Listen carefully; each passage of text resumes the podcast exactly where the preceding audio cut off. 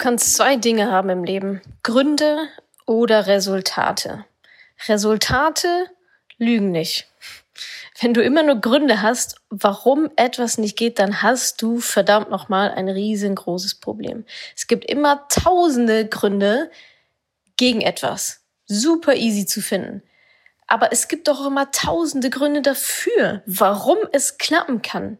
Und der beste Grund, warum es klappen kann, bist du. Also produziere Resultate anstatt Gründe.